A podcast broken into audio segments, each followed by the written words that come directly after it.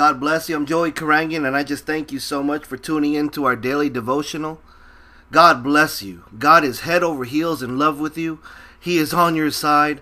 Jesus Christ is Lord, and Jesus Christ, our Lord and our Savior, is on the throne. Amen. And I thank you so much that you have a heart of worship to just glorify God in everything Lord Jesus Christ purchased for you and me. And I just want to just say bless you, and I pray that you have just such a, a wonderful weekend ahead. I pray you had a great week. It just flew right by us. Amen. And I encourage you that regardless what yesterday was or this whole week was, listen, our best days are ahead of us. Amen. Say that with me. Our best days are ahead of us. Why? Because Lord Jesus Christ paid for it. Amen. So before we get into our daily devotional and our scriptures and everything, of course, as always, I just want to pray. Amen. Father God, I thank you so much for this moment in eternity. I thank you, Father, for your fresh anointing through you, Holy Spirit. It's all because of you, Lord Jesus Christ, that we belong to you for eternity, that we carry your identity, that we are sealed through you, Holy Spirit, that, Father God, that you know us by name. And I ask you, Holy Spirit, to protect us. I plead the blood of Jesus Christ, and I ask you, Father God, to push evil far, far, far away from us, silence the enemy. The devil has no place here, no voice. And I thank you, Father God, as we completely submit ourselves to you, that we know, Holy Spirit, that in us through worship, we resist the enemy, we resist this world, and we just thank you for your anointing. So, Father, I ask that you give me the words to say, that I only say what you have me to say in every situation and circumstance to, to bring you glory, honor, and praise. I ask you, Father, to rebuke my pride. Holy Spirit, you are our teacher. You're our pastor, our comforter. And I ask for your anointing, for your leading. I ask you, Father God, to, to bind up every demonic thing. And I ask you to loose your anointing. I thank you so much, Father, that you've given us the power through Jesus Christ our Lord, that resurrection power to be able to speak and minister, to show this world your glory, your goodness, your perfection. Father, change me. Don't allow me to hurt you, and show me, Father, everything, everything that needs to be changed. I listen to your voice, Holy Spirit. And I obey, and I thank you so much. In Jesus Christ's name we pray. Amen. Well, glory to God. The foundational scripture for today, I'm so excited, is in Philippians one, verse nine through eleven. Many of you know this already, and uh, praise God. Let's just read over this together. Philippians one, verse nine through eleven. I pray that your love will overflow more and more, and that you will keep on growing in knowledge and understanding. For I want you to understand what really matters, so that you may live pure and blameless lives until the day of Christ's return. May you always be filled with the fruit of your salvation, the righteous character produced in your life by Jesus Christ. For this will bring much glory and praise to God. Amen. Glory to God. There's a, of course, there's just, you know, if you're just, um, if you're at a restaurant, these are one of those, of course, the whole Bible, but I mean, these are one of those where it just feels like you took a, a big bite of steak. Amen. I, I want to encourage you that whenever we, we read in the scriptures uh, of overflow, that is the presence of God. Hallelujah. That is Holy Spirit himself. His presence overflowing within you through your life of worship, through your obedience, through you just sacrificially laying everything down. This is what overflow means in the Word of God.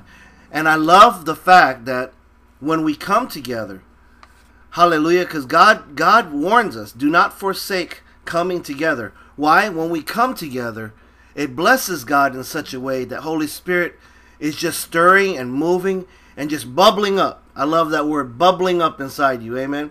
I'm reminded as far as uh, I'm reminded as far as this uh, one worship service we did um, over there in Parable Baptist Church, And it was just it was just so sweet. Holy Spirit was just stirring mightily throughout the whole church. And it was um, this point in the worship service where I was reminded about the temperature of uh, two hundred twelve degrees. See, at two hundred eleven degrees, there's no boiling of the water. It's just really hot. But two hundred twelve degrees, now watch out, it starts to bubble. And I love that because I'm just reminded as far as when you're bubbling up, when you're when you're on fire for Christ, when you're when you're a worshiper in spirit and truth, it's just bubbling up inside you. Amen. So I just want to uh, make sure that, you know, we just don't overlook those those key words that it just blesses Holy Spirit, because it identifies His character and the seeds that He wants to plant in us so that we overflow in the love and the joy and the peace. Amen. And what we discussed yesterday, actually. Glory to God.